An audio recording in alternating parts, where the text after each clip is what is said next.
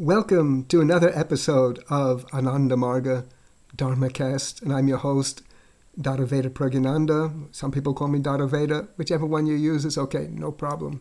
So today we're returning to a, a subject which Sri Sri Anandamurti in his writings has addressed many times and returns to many times, and we're also returning to it.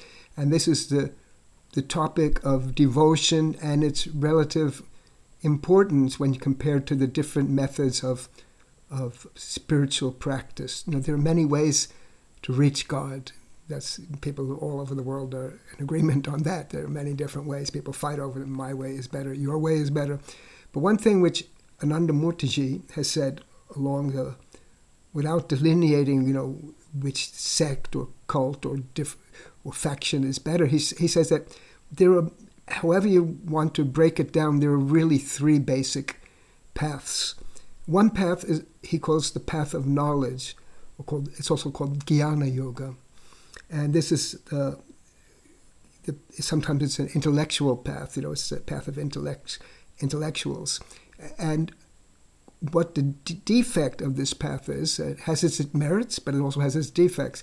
And what the defect of the path is that people on it when they acquire great knowledge, they, they get vanity and they think they're, they're better than others. So this is, this is a defect. And then the second uh, arena of spiritual endeavor is called action or karma yoga. And this path is, is very good because you know, society benefits when people serve the society and, and do work uh, for welfare of humanity but it also has its demerits in this in the sense that the practitioners of this path sometimes do it also out of vanity. So they do some good action and then they, they want to see the publicity that came from the action that they did. But the path of devotion, according to Anandamurtiji, is the path which is, is free from defects. And the, the person who goes on this path, and really their main desire is even not even to get anything, but it's to, to give pleasure to God. They, they do their meditation, they do their spiritual practice because they envision that by doing that, they're serving God. And then he said also, I'm going to read a little bit from this uh, passage in, in this text, which is called Devotion, the Only Path. It's in Ananda Vachanamritam, part 5 he, he talks about how devotees don't have any malice. Devotees have no malice against anybody. Why should there mal- be malice against anybody? While a great spiritualist was eating cooked rice, a hungry dog came and sat on his lap. The dog too started eating with him. When both were eating together, an intellectual came and said, Fee, fee, the dog is a filthy animal, and yet you are eating with him from the same plate. What kind of person are you? You are intouchable. The devotee replied, I am Vishnu. This dog is Vishnu. Why then do you laugh at me? The whole universe is pervaded by Vishnu. Your abuses and praises are all the same to me. I love flowers and thorns equally. So only a devotee can speak like this.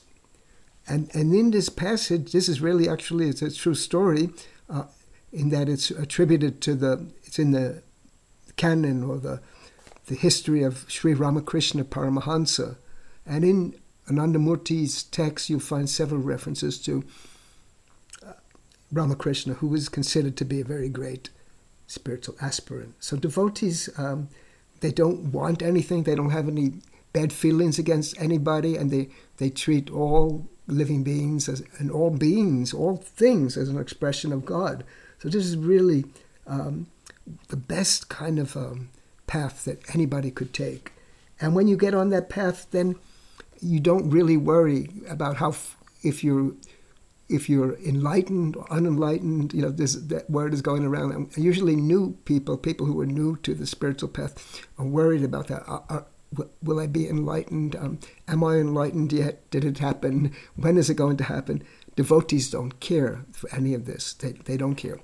even they don't care about heaven or hell. And what Anandamurti says is that if a devotee somehow goes to hell, then his God, Parama Purusha, the Supreme, God, will be there with him or her. So, so that wherever the devotee is, God is also there. So that's the really the the path, which is the um, easiest path that has and has less defects, and by practicing it, you become a very great person. And regarding, you know, if you're having trouble to remember what is um, uh, knowledge, what is action, what is devotion, one time um, Anandamurtiji gave a very good, like one line answer for all of these paths. He said, The true knowledge is the knowledge of self. The true service is the service where you view every object as as Narayana, as God, and you serve that object as God. And the true devotion is the vow to please Parama Purusha, or the vow to please God, the vow to please the Supreme Consciousness. So each one of us, we should take that vow that this is, this is what our life is about. We're going to please God.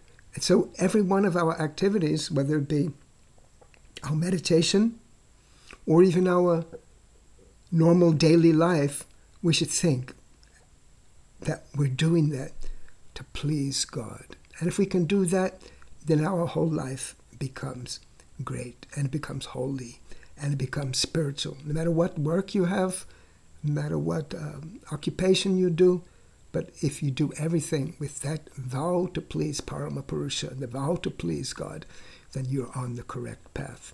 And you don't have to worry if you're a great devotee, there is no gradations in it, because there's only one entity. God is the only one to, to view and to judge. And we are not even to judge ourselves. So that's why it doesn't matter if you are a beginner or an old yogi, um, yogini, it doesn't matter. We're all in this uh, on a path to please that supreme consciousness.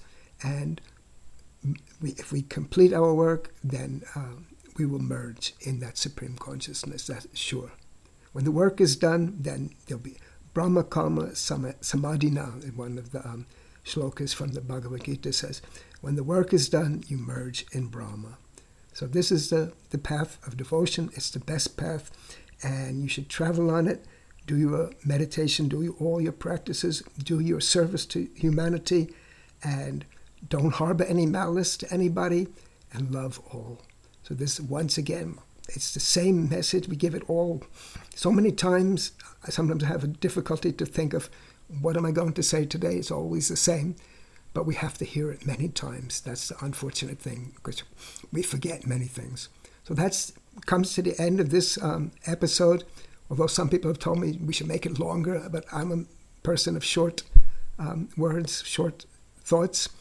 But if you have any questions, queries, or suggestions for future podcasts, let me know, and I'll do my best to um, to answer them in a, in a future episode. So, and if you're listening to this podcast anywhere, then whichever platform you're listening, subscribe to it, and we're going to have more and more and more inspiration and explanation too. So take care. Thank you very much. And namaskar. And namaskar means I salute you with my mind and all love and cordiality of my heart. Namaskar.